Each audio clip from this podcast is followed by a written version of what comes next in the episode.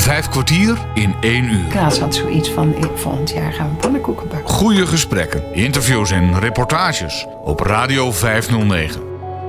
Met gastheren Bas Barendrecht en André van Kwaabegen. Goedemorgen. Vorige week hoorde je een gesprek met Klaas Schouten over zijn leven en het Baha'i-geloof. Vandaag is het de beurt aan zijn vrouw. Anneke Schouten heeft niet alleen hetzelfde geloof, maar heeft ook veel op met taal, kunst en reizen. Je hoort vandaag haar persoonlijke verhaal. Ik ben Anneke Schouten. Mijn meisjesnaam is Buis. Mijn vaders familie uh, is intussen al vijf generaties een scheepsbouwfamilie in Krimpen. Uh, de gebroeders Buis bestaat nog steeds. Maar mijn opa was de negende van, van, van negen zonen. Dus die heeft daar nooit in meegeërfd. en uh, ik ben in Leiden geboren. Mijn vader heeft mijn moeder leren kennen in zijn diensttijd. Op de 3 oktoberfeesten. En uh, zo is het gekomen. Ik ben na de oorlog geboren, 1945, eind 45. Um, ik uh, kom uit een uh, tamelijk strikt gereformeerde achtergrond. En voor mij was het iets van zeker weten van dat de wederkomst van Christus toch wel heel gauw zou kunnen komen. Ja.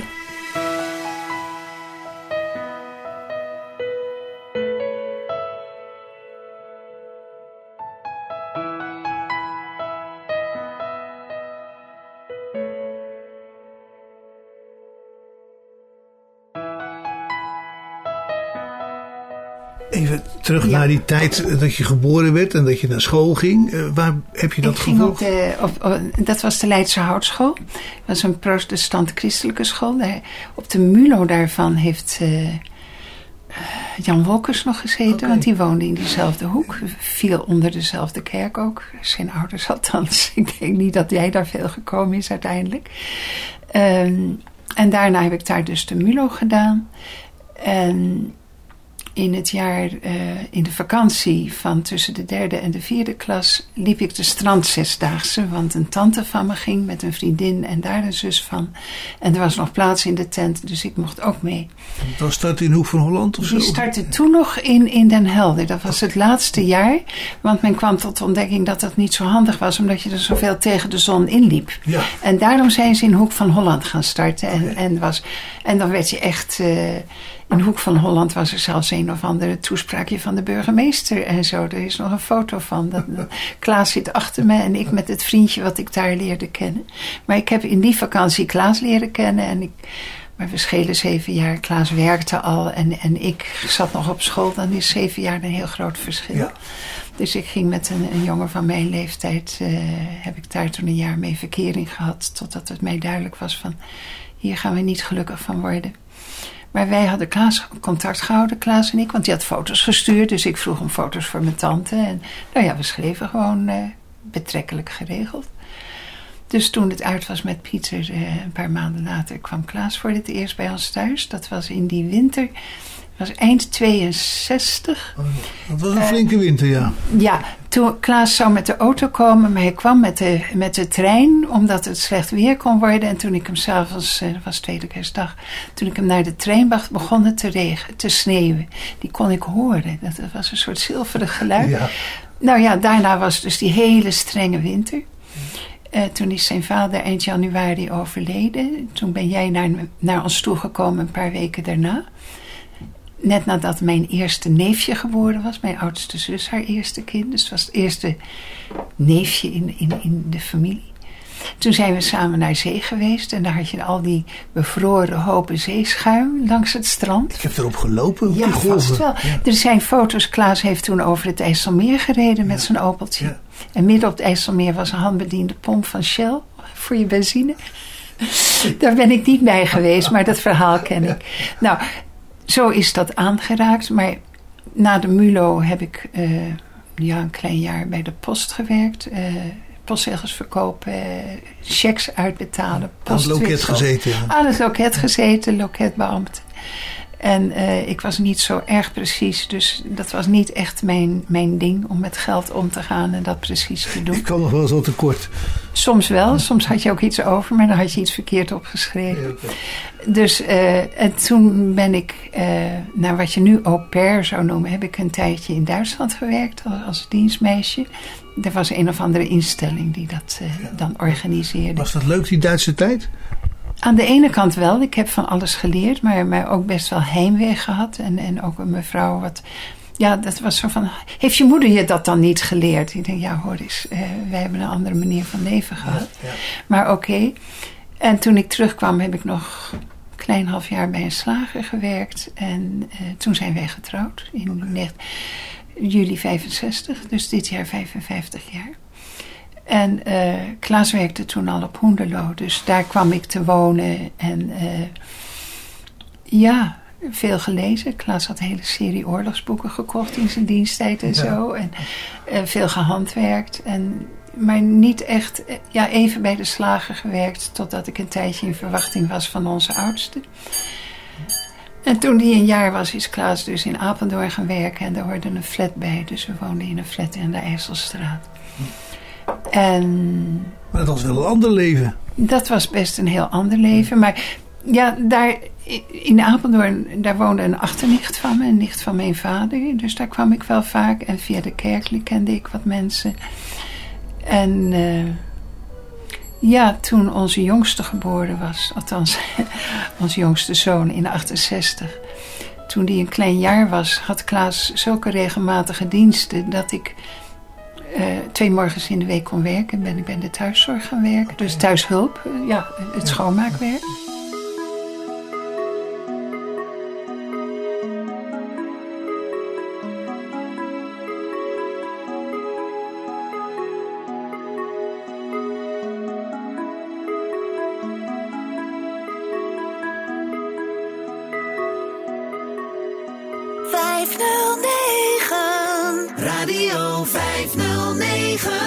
In 68 was mijn zus en haar man waren Baha'i geworden. En die hadden zoiets, je zal het er niet, wel niet mee eens zijn, maar ik zei ja, ik weet er niks van. En het was nog niet de tijd van internet en de encyclopedie had er, had er een kwart eh, pagina over. Dus die, die stuurde folders op naar de IJsselstraat in Leiden. Dus die kwamen weer bij haar terug. En mijn moeder kwam eh, op kraamvisite voor, voor. En die bracht die folders mee. En toen had ik zoiets, hebben jullie geen boek? Ja, die hebben we ook. Dus mijn moeder bracht een informatief boek over geschiedenis en de inhoud van de Baha'i-leerlingen mee. Toen ze kwam, toen Arnoud gedoopt ging worden in de kerk. En zij hem dus eh, de, de kerk indroeg en, en, Ja. en, en dat soort dingen. Nou ja, toen was het januari daarop en toen wilde ik eigenlijk meer weten. En toen was, bleek er een gezin te zijn die net Baha'i waren en net in Apeldoorn waren komen wonen. Die werkte bij Philips Elektrologica. Die dus eh, computers gingen bouwen, wat nooit wat geworden is. Andere dingen waren ze beter in. En eh, dus wij waren hun eerste belangstellenden en zij waren net Baha'i. Dus je bestudeerde het met elkaar op een manier die voor hun ook, ook weer, weer dingen van oh ja, enzovoort. Het leuke was dat hij op een gegeven ook zei... God heeft de wereld geschapen met een doel zoals jij een bloembol plant. Als jij een narcis plant, verwacht je geen hyacint. De wereld is geschapen om op een gegeven moment een, een mens met verstand te hebben. En die mens met verstand is er om toe te groeien naar, naar wereldeenheid. En, en dus een volwassen mensheid te zijn. En niet, eh, niet, niet, niet vol oorlog en vol dingen zelf willen en noem maar op. Maar een regel hebben waar je bewust naar leeft. En dat was voor mij die wederkomst van Christus die ik verwacht had. En er zijn ook Baha'i boeken over van welke bijbelteksten allemaal slaan op die periode van 1844 en daarna. Zowel vanuit de christelijke kalender als vanuit de moslimkalender. Die met, het was toen het jaar 1260 toen het begon. Daar zijn ook bijbelteksten over te vinden. Dat was voor mij belangrijk. Voor Klaas was dat een heel ander verhaal. Maar dit was voor mij van... Dit is het. Dit heb ik verwacht. De wederkomst van Christus maak ik niet mee. Het is al gebeurd. Maar ik, ik stap hierin. Want dit is voor mij de waarheid. Dus vanuit die hoek. Zoals anderen inderdaad vanuit een heel andere hoek eh, hun, hun, hun aanhaakpunt vonden. En van daaruit het verder ontplooiden. We zeggen wel eens, als mensen iets over Baha'i geloof vertellen, willen weten, dan ben ik degene die teksten aanhaalt. Want dan ben je toch ook als gereformeerde best wel gewend. Ja. Ik kan nog allerlei bijbelteksten wel, wel zelf zeggen van, ja, niet precies welk vers, maar volgens mij komt dit uit Daniel, dat soort dingen. En Klaas had daar een heel andere achtergrond in. En dat vulde elkaar aan als mensen informatie wilden hebben.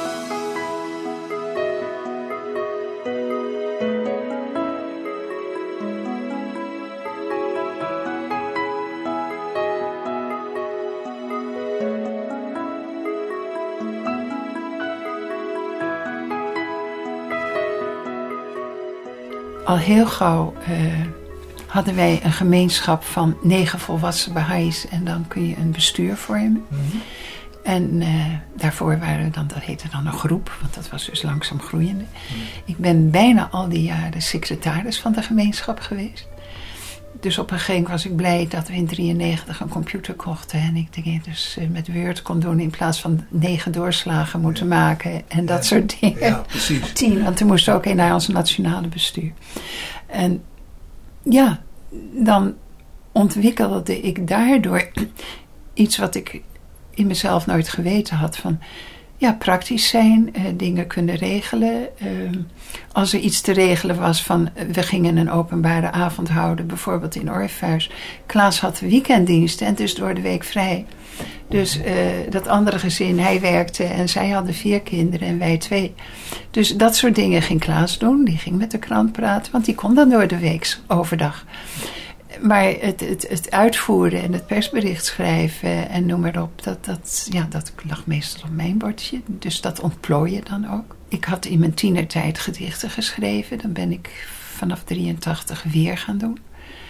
En daar, daar heb ik ook veel familiegebeuren in verwerkt. Maar ook veel van ja, wat je gelooft, merk je dat dat gewoon zonder dat je het noemt, daar ook in terecht komt.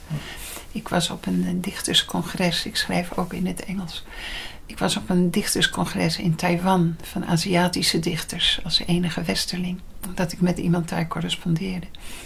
En daar kwam op een gegeven moment een Japanse op me toe en die zei van... eh, ik zie dat u uit een spirituele achtergrond schrijft, net als ik. En dat waren allemaal natuurgedichten. Toch voelde zij dat ik, dat ik dat vanuit een spirituele achtergrond deed. Dus op de een of andere manier had ik dat ook vanuit mijn christen zijn al. Maar heb je dat in je? En dat is een deel van mij. En eh, daarin, ja, een van de namen van God is de schepper. En die naam van God probeer ik daarin uit te drukken. Ook in wat ik met, met beeldhouwen doe, speksteensnijden, dat doe ik intussen ook al 18 jaar. En dat zijn manieren om, om in het leven te staan en je te uiten. En ook mensen te leren kennen. Want ja, ik, ik, hier in Apeldoorn weten ze wel wat dat is. De pretentieloze, een kunstlokaal van amateurkunstenaars. Schilders, beeldhouwers, eh, houtsnijwerkers, eh, keramiek. En eh, daar ontplooi ik een geestelijk aspect van mezelf. Wat voor iemand die je aanleg voor, depressiviteit heeft erg gezond is. Ja, waarin ik dus ook mijn Baha'i zijn, zonder het te benoemen, tot uiting breng. En waarin het soms ook wel ter sprake komt. Als iemand meer wil weten, dan vertel ik erover.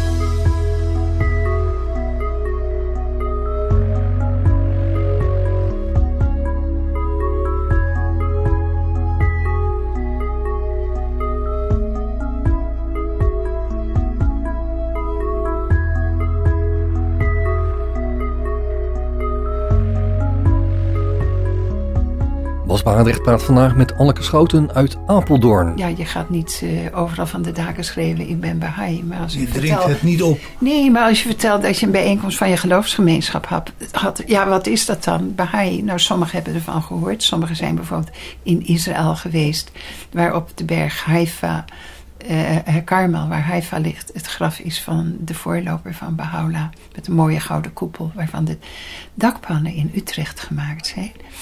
Dat was de enige in, in, in die ze konden vinden die dus vergulde dakpannen met een glazuurlaag kon maken. Dan hebben ze ervan gehoord. En sommigen wil meer weten, sommigen niet. Sommigen vragen later meer. En zo groeit het eigenlijk doordat je gewoon niet opdringt, maar wel de ruimte geeft om erover te vertellen. En ook in- interesse hebt in van, goh, hoe zie jij dat? En eh, mensen die dus eh, in reïncarnatie geloof ik. Zie ja, kun je er ook naar kijken. Wij geloven wel in een leven na de dood van de ziel. En na je overlijden groeit die ziel nog verder. We zijn hier om geestelijke eigenschappen te verwerven in de maatschappij.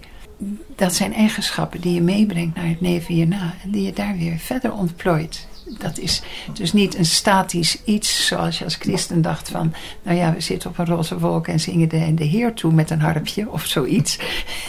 dat vreemde beeld daarvan. Maar wel van je komt in een geestelijke wereld terecht waarin je de belemmeringen, maar ook de mogelijkheden van je lichaam niet meer hebt. Want uh, ja, dat ik aandacht heb voor depressiviteit zit puur in, in, je voorhoofdskwap uh, van je hersenen. Hè? En uh, het zit in mijn familie heel erg, psychiatrische patiënten.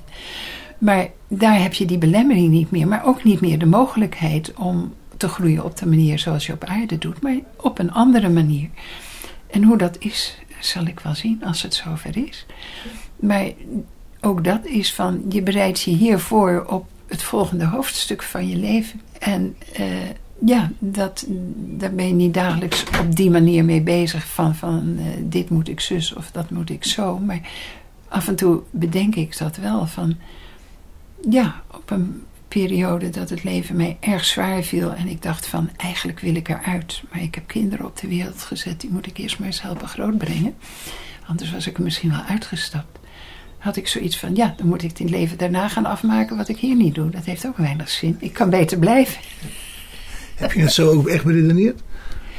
Uh, deels vanuit mijn gevoel, maar ook deels inderdaad omdat we een studieklas hadden gehad over het leven na de dood. Van ja, dat heeft weinig zin. Want dan, dan heb ik hier dingen niet afgemaakt. En, en dan moet ik er daarmee verder.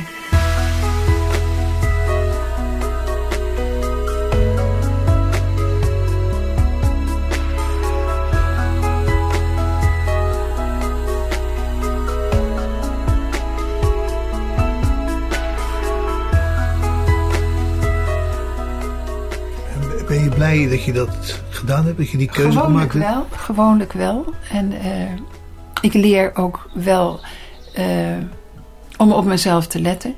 Want dan merk je op een gegeven moment van dat ik toch echt nu te veel hooi op mijn vork genomen heb. Meer rust nemen, opletten met voeding. Mijn moeder had het Moerman-dieet, wat haar tien goede jaren nog toegevoegd heeft voor ze doodging aan kanker. Dat is heel rijk aan vitamine B en dat is erg goed voor je zenuwgestel. Dus uh, daar heel bewust mee bezig. Van, ik heb nu lekker een speculatie genomen, maar ik, ik snoep heel weinig zoetigheid. Want het is gewoon slecht voor je vitamine B-niveau. En is dus slecht voor mijn zenuwen. Dus bewust ermee omgaan. Bewust ermee omgaan. Want ik heb dit leven gekregen om het aangenaam te hebben. Want God heeft ons niet op de wereld gezet om allemaal martelaren te zijn en, en nee. zwart te kijken. Nee. Maar als ik weet dat het voor mij fysiek niet handig is om veel te snoepen, dan, wat ik in het begin van mijn trouwen wel deed, want dan zat je s'avonds veel alleen, omdat Klaas op Jongenshuis veel avonddiensten had. Dan zette ik neer wat ik ging snoepen en dan was het op en dan haalde ik nog wat. Ja, want er was nog. Ja, maar als je dan op den duur meer weet over voeding en meer weet over wat goed voor, voor mijn lijf is, dan, dan ga je daarmee door.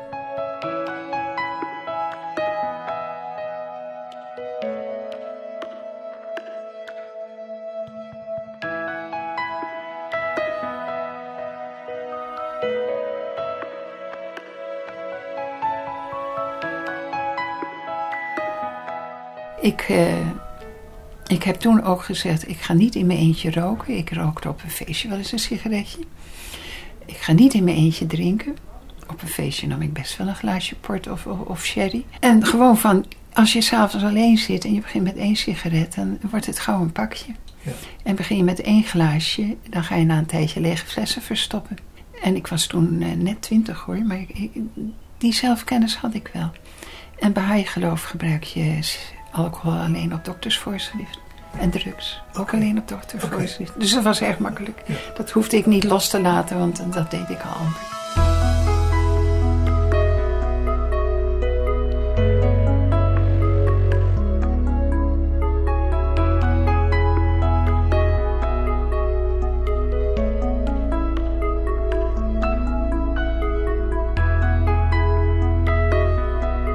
Vijf kwartier in één uur. Toch had je genoeg om handen, want je had kinderen. Ja. En je had ook dat, dat ja, je huishouden dus, ook nog werk. Hoe, hoe deed je dat dan allemaal? Nou ja, wij hebben het er pas over gehad toen we 50 jaar Baha'i waren. En toen lieten we in de gemeenschap het plakboek zien. Van wat we allemaal gedaan hadden aan openbare avonden, dit en dat. En een bezoek aan de burgemeester destijds, de Tom. En ik zeg, je was nog jong en je had die energie. Ja. Eh, je moet er niet aan denken dat je op je veertigste wat kinderen krijgt en dat je dan een, een drieling op schoot krijgt. Maar op je twintigste tot je, tot je 25ste, je hebt nog veel meer energie. Ehm, de wereld zat ook anders in elkaar. Ik had een radio. Ik luisterde veel hoorspelen als Klaasdienst had. En dan zat ik te handwerken. Uh, we hadden pas een televisie toen we al in Apeldoorn woonden. Toen, toen Arnold al geboren was. Dus daar, daar stak je ook niet zoveel tijd in. En dat scheelt natuurlijk ook in. Uh, ik had tijd voor de dingen die ik nodig vond. En ik zeg wel eens, op mijn werk was ik preciezer met schoonmaken dan voor mezelf thuis. Ja, want zij betalen ervoor. En ze hebben niet een ander die het voor ze doet. Want daarom hebben ze gezinshulp. Ja. Dus dan voelde ik mij, mij wel verplicht om het daar echt goed te doen. En bij mezelf te denken, dat kan volgende week ook wel. Ja.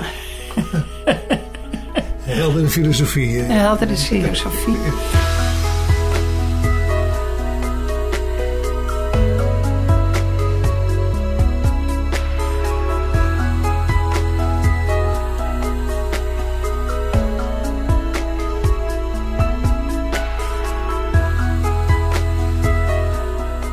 Ja, toen werd ik dus uh, zwanger van Corinne. Toen woonden we net in een eengezinswoning wat, die we gekocht hadden. En daar had ik het best moeilijk mee.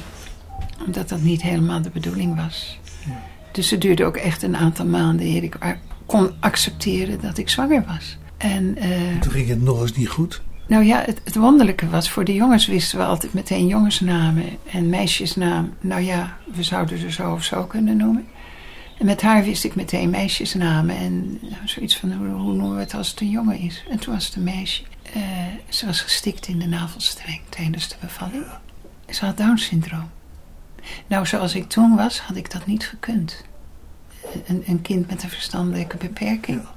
Dus uh, heel dankbaar dat we haar gekregen hebben, maar dat ik haar niet hoefde groot te brengen. Ja. Maar daar heb je wel een paar maanden voor nodig om dat te verwerken. Nou, nee, eigenlijk meteen. Klaas heeft dat er moeilijker mee. Ik was echt dankbaar van, dit hoef ik niet te doen. Ik ben wel begonnen met uh, hebben voor allerlei dingen gebeden. Dus ook een gebed voor overleden. Ja. Dus ja, dat ken ik intussen wel uit mijn hoofd natuurlijk. Want dat zeg ik elke morgen voor Corinne en dan voor één of twee andere overledenen uit, uit de kennis- en vriendenkring. Zo de jaren door. En ik heb het gevoel van, op die manier uh, blijf ik met mijn aandacht ook bij haar. Zoals Klaas haar af en toe in dingen tegenkomt dat hij denkt van, oh ja.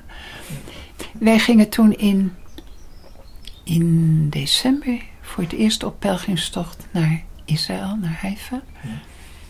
En dan bezoek je de graftombe van de Baab. Dat is de voorloper van Baha'u'llah. Die in 1844 zei van na mij komt degene die door alle godsdiensten beloofd is. En dat was Baha'u'llah die dan daarna kwam. En ik loop die graftombe binnen en, en daar was ze bij me. Ja.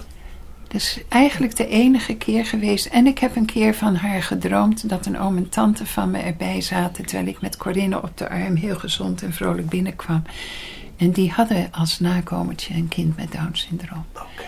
Ja. Toen mijn vader hun kwam vertellen dat Corinne niet leefde en waarom, zei hij: Oh, goddank, dat hoeft ze niet groot te brengen. Dus dat, die kant zit er ook in. Weet je, het is een kind wat ik niet hier groot hoefde te brengen. Wat voor de jongens die toen bijna zeven en bijna vijf een ander soort verhaal was. Maar die zaten op een christelijke kleuterschool. Omdat ik wilde dat godsdienst gewoon was voor hen. En als er iets verteld werd van ik denk van nou, dat is een ietsje anders, dan vertelde ik dat wel. Maar onze oudste had een liedje geleerd. Daarboven in de hemel, hoe fijn is het daar, daar zien wij elkaar. Als jij er bent, voordat ik er ben, zie uit naar mij, want ik kom erbij. Nou was mijn oma in dat voorjaar overleden en die had hij ook wel eens meegemaakt. Dus ik zei van, als Corinne daar aankomt, dan zegt oma Kromo, dag Corinne, ik ben je oma. Maar dat weet ze toch niet? Ja, want oma wist dat ik in verwachting was. Dus oma wacht haar daar op. Dus hij had niet het gevoel van, oh dat kleine kindje, wat moet dat nou daar? En natuurlijk, hè, ik bedoel, theologisch gezien zal er geen bal van kloppen. Nee, maar voor een kind van, zes werkte Ja, dat ja, ja. heel goed Ja, als... ja. Oké, het is goed voor haar, want er is iemand die, die weet dat ze eraan komt. En, eh, en, en, en die vangt er wel op daar. en ja, ik denk dat als ik daar aankom, dat het dus niet een babytje is, maar psychisch gezien, geestelijk gezien, een jonge vrouw die verder is dan ik. Want ze heeft nooit de beperkingen van een lichaam hoeven, hoeven ondergaan. En Nee. de moeilijkheden die daarbij. Maar goed, en, en er is een boek over een gezin eh, met, met een, een, een, een mogoltje, zoals het toen heette, scheel engeltje. Nou, dus Ja. inderdaad, dat zou ze geweest zijn. Ja. Ja. Ja. Maar ja, het, het, het Baha'i zijn heeft mij daarin geholpen. En, en Klaas ook wel.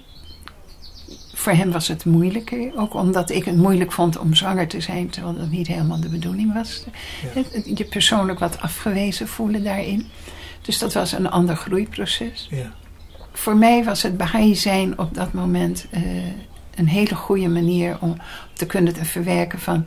Inderdaad, eh, zij is daar en ik kom er te zijn de tijd ook bij. Vijf kwartier in één uur. Bas Barendrecht zit in Apeldoorn en spreekt daar met Anneke Schouten over haar geloof, maar ook over haar liefde voor taal. Op Radio 509. Een van de Baha'i-leerlingen is eh, dat er een gemeenschappelijke taal moet zijn. Zodat je overal, in welk land je ook komt, eh, je er thuis kunt voelen omdat je de taal kent. En rond de tijd dat Baha'u'llah dat gezegd had, was ook Esperanto begonnen. Dat is in 1887 begonnen. En eh, ik ben een talenmens. Ik, ik, ik vond taal altijd het leukste onderwerp op de MULO. Ik deed daar eh, Nederlands, Frans, Duits en Engels. Naast wiskunde, waar ik zeer slecht in was. en eh, dus op een gegeven moment had ik zoiets van... nu wil ik ook wat met Esperanto gaan doen. Dan ben ik in 1986 met een schriftelijke cursus begonnen. En het jaar daarop, eh, toen ik dat gedaan had... toen bleek er ook in Apeldoorn iemand les te geven. Een blinde man die door een oogziekte blind was. Daar was ook een bijeenkomst één keer in de maand. Dus dan, dan, ja, dan, dan moest je wel oefenen. Jan Verheulen was dat. Jan Verheulen was dat, ja zeker. Ja. En op een gegeven ogenblik eh, ben ik toen ook lid geworden van de Baha'i Esperanto Bond, de Baha'i Esperanto Ligo. En mijn eerste congres was in Rotterdam in 1988. Toen kon ik alles verstaan, want veel Esperanto-woorden lijken natuurlijk toch ook wel, hebben vaak een Latijnse basis. Dus als je Frans en Engels kent, ken je veel woorden sowieso wel. Maar als ik wat moest zeggen, formuleerde ik het in mijn hoofd. En dan hoopte ik dat niemand wat meer wilde weten. Maar het leuke was dat op een gegeven ogenblik... Het was vrij dicht bij het station. En eh, een, twee Bulgaren vroegen of ik met hun naar het station wilde... om uit te vinden eh, een treinverbinding naar Brussel. Want daar hadden ze vrienden. Goed, dus naar de informatie. En die mevrouw zei met hoeveel mensen zijn ze? Ja, ze waren met z'n vieren. Dus dan kunnen ze op een meermanskaart. Ja. En dat kon ik ze uitleggen in mijn stoetelige Esperanto. Ja, leuk. En dan heb je zoiets, het werkt. Want ik had geen andere taal gemeenschappelijk met deze Bulgaren dan Esperanto. Ja. En dat, dat is echt iets dat, nou, dat geeft dan echt een steuntje.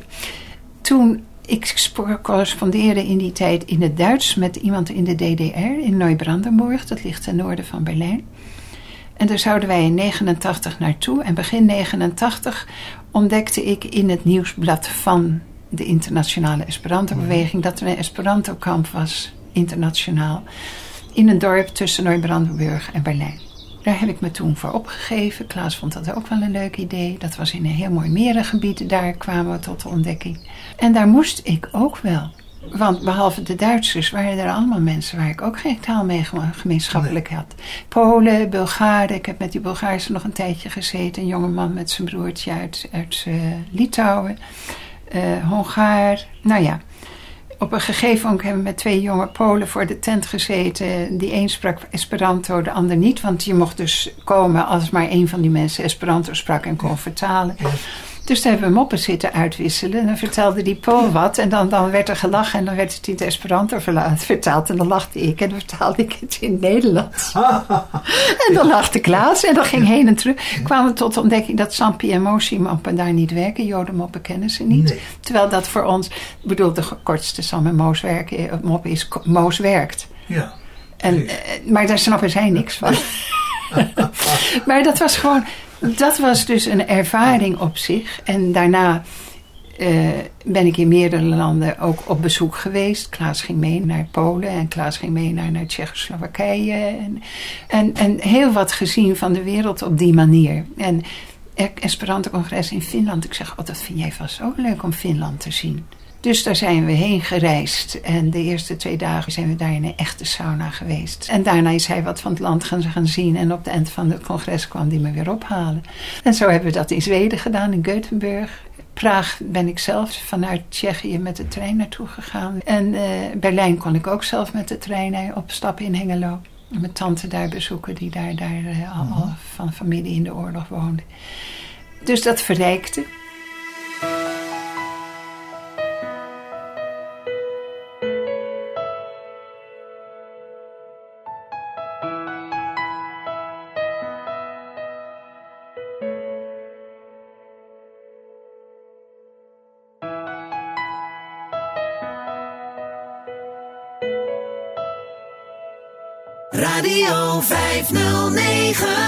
Ik ben in 88 uitgenodigd voor een dichterscongres in Taiwan.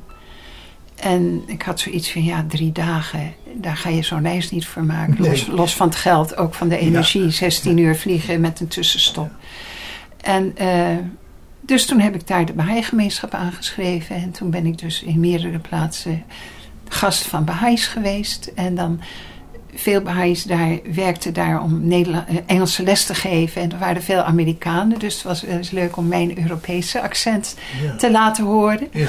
En daar werd mij een keer de vraag gesteld van... Uh, goh, jullie zijn ook een eiland, want jullie hebben dijken. Dus toen heb ik even, toen heb ik om een, eh, om een, ja, ik vroeg om een atlas. Dat woord kenden ze nog niet. Dus dat was voor hun sowieso leuk. Ik zeg, nee, kijk, wij zijn, wij liggen aan de kust. En mijn man is geboren in de Beemster, een polder. En daar bouw je dus dijken om die polder leeg te kunnen maken.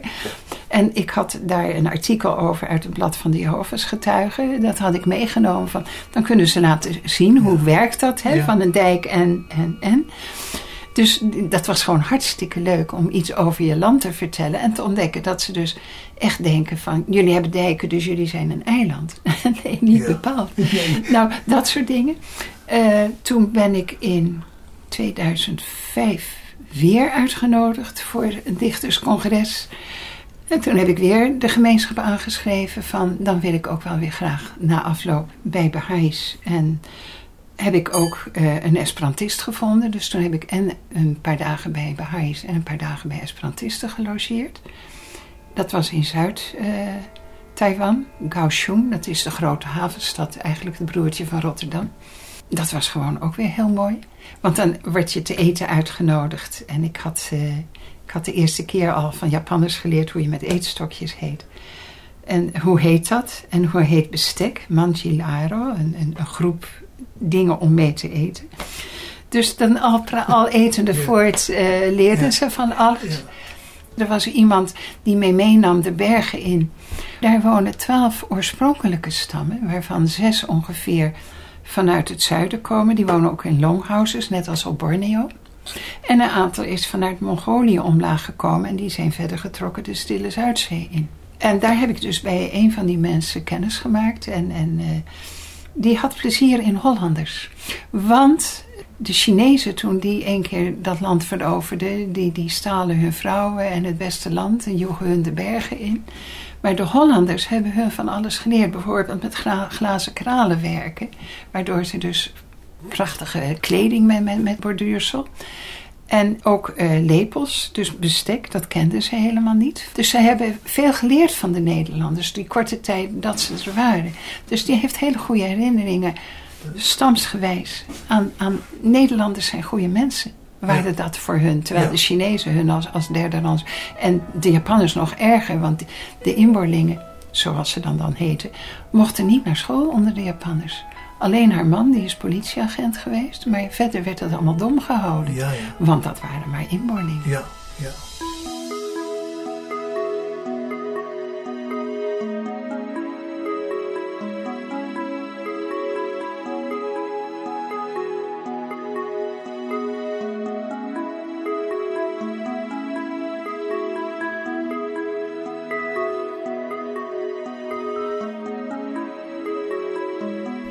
Net met, de, met pensioen was, ben ik weer gegaan, 2007. Ik was ook met de FUT.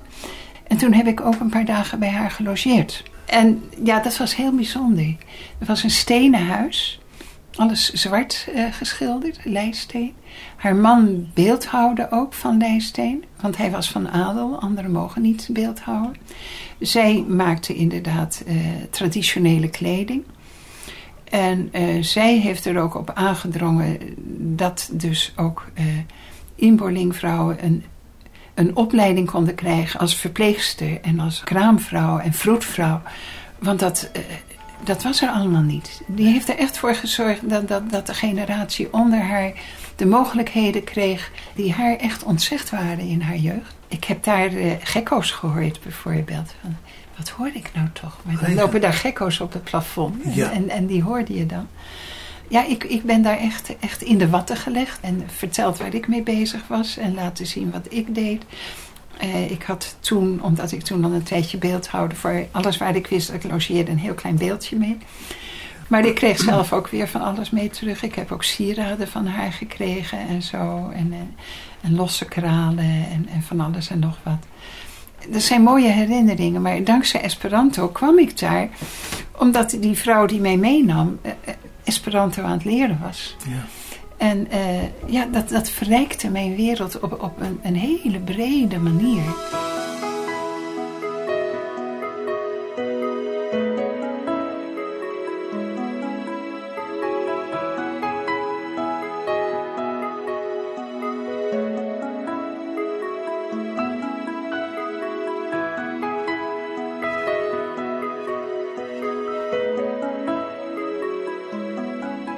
Vijf kwartier in een uur praat Bas Waarnig vandaag met Anneke Schouten uit Apeldoorn. Ik heb ook een tijd... Uh, uh, er was een schriftelijke cursus over het Baha'i-geloof. Iets over de inhoud, iets over de geschiedenis. Even over hoe het bestuur werkt. Mm -hmm. Dus die heb ik een tijd verstuurd. En dan, uh, dan, dan, stuurde je les 1. En dan was er een vragenlijstje bij. En dan konden mensen ook de vragen over stellen. En dat stuurde je weer terug.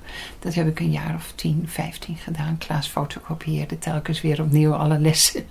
Ja. En uh, vaak bleven bij les 1 of 2. En sommigen maakten het helemaal af. En ja, dan leer je ook mensen kennen van, van wat voor vragen ze stellen. En dat is nu weer, ik correspondeer per, per e-mail met een meisje in, in Tanzania. Die was 15 toen ik te leerde kennen. Ik zeg, ja, wil je dat met zo'n oude iemand? Ze zegt, nee, dat is leuk, want van oude mensen kun je veel leren. Oh, ja. en, in, in, Nederland ja. leek het interessant.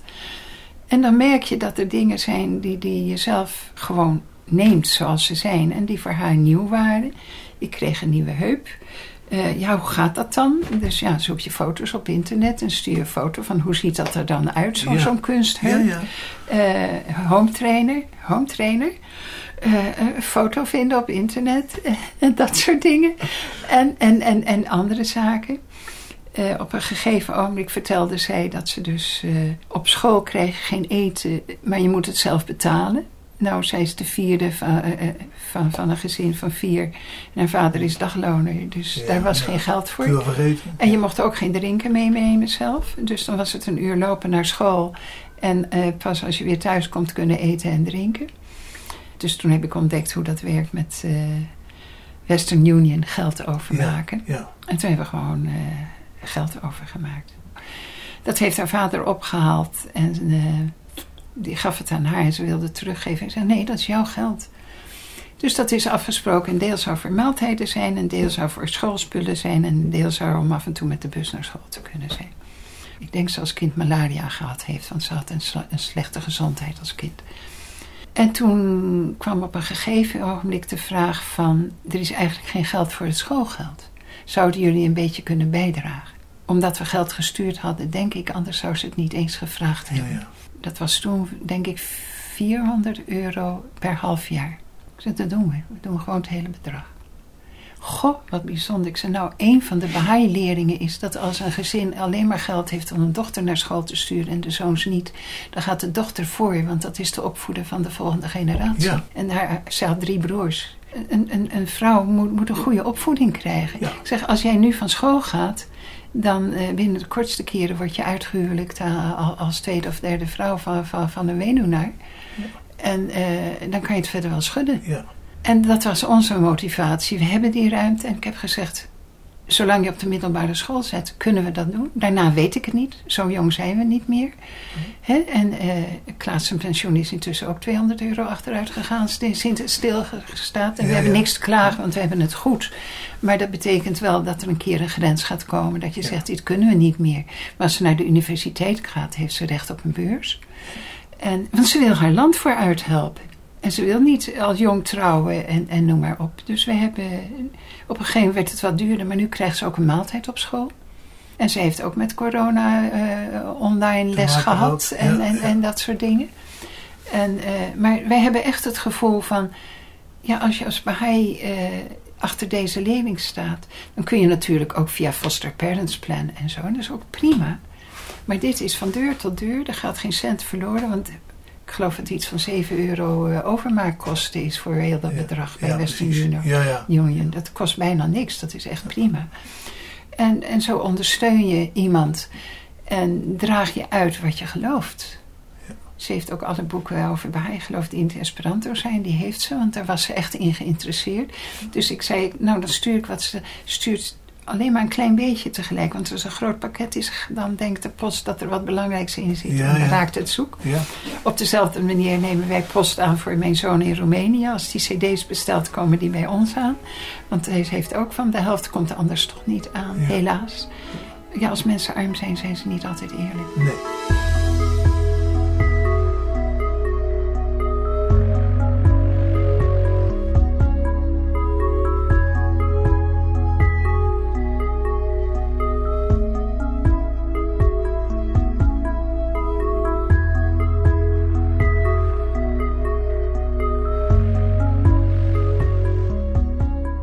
Eh, Esperanto heeft mijn leven verrijkt, heeft Klaas' le- leven verrijkt, want die gaat dan ook mee. Ik heb ooit in Polen in een boeddhistisch centrum in Krakau, en, daar hebben we dus een, dat was een, een, Koreaanse eh, secte.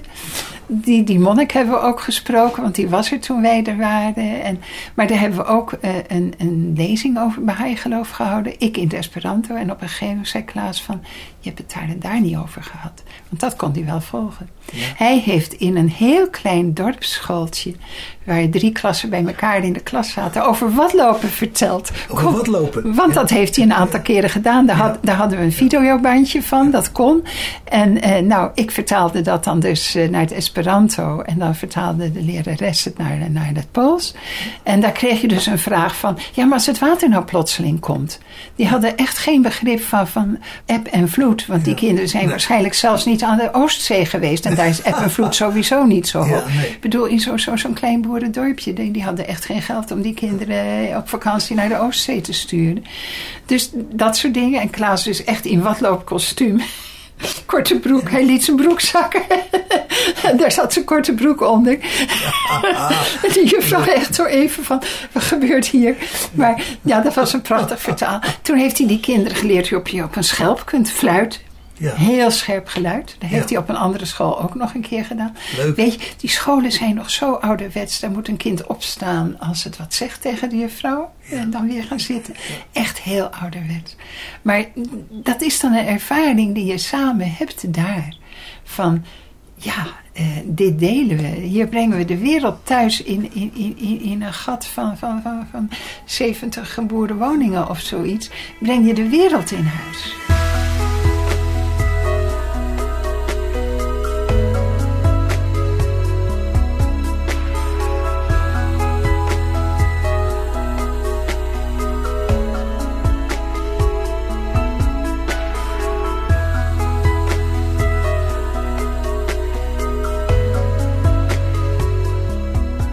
Jou zo zie en hoor vertellen, dan denk ik, ja, dat moet nog tientallen jaren moet dat voortduren. Jazeker, ik hoop daar nog. Kijk, eh, we gaan al sinds we in de DDR geweest zijn. Dat was de laatste DDR-jaar. En het is heel fijn dat we dat nog meegemaakt hebben. Maar daarna zijn we ook twee keer na, ieder jaar naar datzelfde kamp geweest. Het is een mooi merengebied. Dus eh, ik heb vorig jaar geboortelapjes geborduurd en vandaag gegeven aan baby's van ja, waarvan ik de vader of de moeder ken vanaf die een jaar, een jaar of acht, negen was. Zo. De derde keer dat we er kwamen, heeft Klaas voor het eerst pannenkoeken gebakken daar. Want Ja. eh, er werd niet meer gezamenlijk gekookt, zoals eerst een groot gamel soep koken. Maar eh, toen werd er niet zoveel gezamenlijk gedaan op etensgebied. En Klaas had zoiets van, eh, volgend jaar gaan we pannenkoeken bakken. En hij had altijd mail over van het oliebollen bakken van de Korfbalclub, waar hij lid van was. Ja, dat kun En, je ook en de olie ook. En dan, nou, dat was prima. Dus, 60 man. en dan voor 50, 60 man. Dus had Ja. je met z'n- met z'n z'n drieën te bakken en zo. En nou, dit jaar waren we dan maar met z'n 35. eh, dus dat was. eh, en we mochten daar ook geen, geen partytent opzetten van de camping. Wat we een keer met elkaar betaald hebben. Want ja, vanwege corona Ja. moesten we meer afstand houden. Ja. Maar goed, dat ging ook weer goed. En dan bakken er, helpen er een paar mee met bakken. En dan wordt er een paar van de jeugd aangewezen als vrijwilliger om de afwas te doen. En we hebben een hele lading groene plastic bordjes, meepalbordjes, nog van Caesarea, van toen Klaas daar werkte en wat er, wat er dus wegging. Dus iedereen weet dat die groene bordjes van ons zijn. Dus eh, soms komen twee dagen later nog bordjes terug van, Van iemand die meepalborden. Van die groene, groene meepalbordjes. Ja, ja. Van, oh, die zijn van jullie. We zijn er vast nog nooit in kwijtgeraakt. Want iedereen weet, die zijn van Klaas en Anneke. En die kwam uit de 60 jaren volgens mij. Oh, vast wel. Maar goed, die hadden zij omdat ze dan wel eens... eh, Klaas is met die kinderen wel eens op kamp geweest en zo. Dus dan, eh, en dan, dan had, je, had je al dat kampeerspul daar ook voor nodig. Op een boerderij, op kamp met de kinderen. Hier, en dat soort dingen. Dus ja, dat, dat, dat zijn de leuke dingen ervan. Want ze vonden dat heel bijzonder die eerste keer dat de man voor het eten zorgde. En pannenkoeken gewoon lekker. En dan had je schenkstroop mee. En zij hebben dan, dan wel weer ander beleg. Wat ze in Duitsland wel doen is suiker met kaneel bijvoorbeeld. Ja, en heerlijk. we hadden daar honing gekocht van de imker. En je kocht daar ook jam en noem maar op. Ik koop nog altijd. De, de imker kwam vroeger op de camping. Nu niet meer. Maar we weten waar die zit. Want die zit tussen het dorp en, en, en de plaats waar wij boodschappen doen. En eh, die heeft gewoon een, eh, een voorportaal waar, waar potten honing staan en een blikje voor geld. De kas, kas van het vertrouwen heet die. Ja. En dan brengen we de lege potjes terug, die zetten we neer. En we, we halen eh, zes, zeven potjes honing en leggen het geld neer. En, ja, geweldig toch? en dan heb je heerlijk honing rechtstreeks van de imker.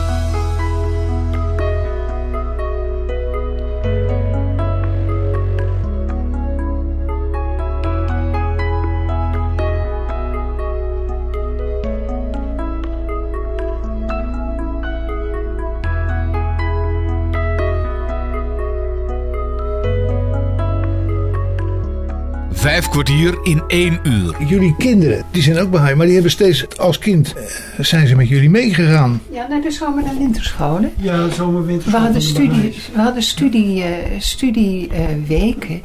Eh, winterschool rond oud en nieuw. En de zomerschool in de zomervakantie.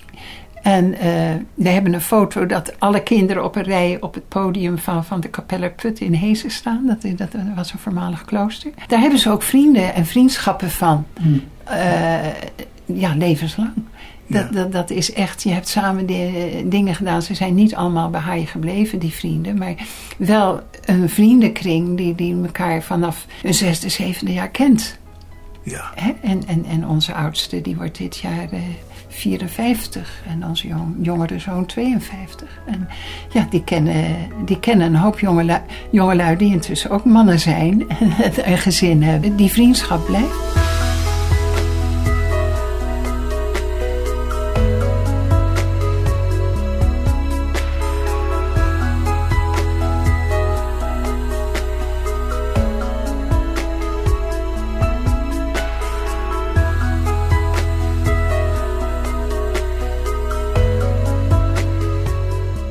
Kleindochters in Roemenië, de oudste is nu 21, die is Baha'i. En de jongste heeft zich nooit ingeschreven, maar ik denk dat een boel dingen haar van haar wel aanspreken. ja. Mijn schoondochter is Baha'i. Daar kent mijn zoon haar van. Die was daar als vrijwilliger voor de Baha'i-gemeenschap. Na de val van de muur is daar dus heel veel gedaan. Mensen Heel die nog, Ba- nog Baha'i waren al die tijd, zijn ook weer teruggevonden. Maar die hebben zich natuurlijk al die tijd heel gedeesd moeten houden. Ja. In de communistische tijd. En daarvoor onder Hitler net zo. Want eh, ja, iets wat over wereldeenheid gaat, eh, terwijl het, het herrenvolk het enige goede is, dat onder Hitler werden wij net zo hard vervolgd. Maar eh, ja, zo heeft hij zijn vrouw leren kennen. Zo, Was hij vervolgd door Hitler? Ja, er hebben echt Duitse Baha'is eh, ook in kampen gezeten. En eh, daarna onder Stalin natuurlijk ook. Eh, want eh, wij zijn voor, voor wereldeenheid. Ja. En wij zijn voor gelijkwaardigheid van alle volkeren en alle type kleur en alle, noem maar op. Ik, ik heb met mijn zus een film gezien van, van, van die negerhardloper uit Amerika. Die dus alle afstanden won op de Olympische Spelen. Ja. En dat Hitler weigerde hem een hand te geven. En toen is er afgedwongen, dan geef je ook geen één winnaar een hand. Nou, als Baha'is eh, in al hun besturen iedereen hebben van welke achtergrond, kleur of wat dan ook. Dan zijn we natuurlijk niet geliefd onder het nazistische Nee. gebeuren. Nee. Dus eh Baha'is moesten hun papieren inleveren, hebben ook wel gevangen gezeten. Eh, eh, Ook in Westerbork bijvoorbeeld? dat weet ik niet. Als een Joodse Baha'i. Er waren, er waren toen nog amper Baha'is in Nederland, één of twee. Dat is pas inderdaad na de Tweede Wereldoorlog hard gegroeid. Maar van Duitsland ken ik de geschiedenis, want daar is een boek over. En ook van iemand die in die tijd ook Esperantist was. En, en, want de dochter van dokter Samenhof, die Esperanto maakte, is Baha'i geworden in 1925, zoiets. En eh, ja, die is inderdaad in Theresienstad geëindigd. Dat was dus iets wat, wat voor iedere dictator een gevaar was. Ja. Want wij zijn veel te open naar de wereld toe. En, Ja. en veel te begrijpend naar alles toe. Ik bedoel, of, of, of, of iemand nou een, een boeddhist is. Of zegt, ik geloof niet in God. En je vraagt van, wat is volgens jou God? Dan zeg je, ja, in zo'n God zou ik ook niet geloven. Ja. Ja, zo simpel is dat. Ik bedoel, eh, veel beelden die wij van God hebben... Ja, die hebben we uit drie bijbelteksten of twee Koranteksten Ja, gehaald. precies. Ja. Maar God is wel iets breder dan, dan zijn boek. Zijn boek is wat hij aan ons geeft omdat we dat stukje kunnen begrijpen. Maar eh, dat is maar een fractie van wat God wezenlijk is. Ja. En dus ja, op die manier zijn wij natuurlijk voor, voor iedere grote dictatuur eh, zeer verdacht. Ja. En gevaarlijk. Ja. En dat waren de Esperantisten ook. Want die waren ook bevriend met de hele wereld. En stel je voor dat die onze geheimen gaan vertellen. En dat soort dingen. Ja. Goh, daar heb ik nooit over nagedacht. Maar zo zat het wel. Ja. Ja, zeker. De, de, de dochter van Samenhof Ja. was drie, was viervoudig ge- eh, gehandicapt voor de, voor de nazi's. Ze was Pools, ze was Esperantist, Ze was Joods. ze was Joods Ja. en Baha'i. Dus die is eh, Genoeg reden om te genoeg reden Ja. om haar. eh, ze is ook in een concentratiekamp overleden. Ja. Ja, geloof. Ja. Je hoorde zojuist nog even Klaas Schouten, de man van de hoofdgast van vandaag. En dat moet het dan weer zijn voor vandaag. Ik bedank je, mede namens Bas Barendrecht, voor het luisteren. Heb je vragen of opmerkingen, stuur dan een mailtje naar bas.radio509.nl. Geniet van de rest van deze zondag, blijf luisteren naar Radio 509 en tot een volgende keer. Vijf kwartier in één uur is een programma van Bas Barendrecht. Techniek André van Kwaabegen.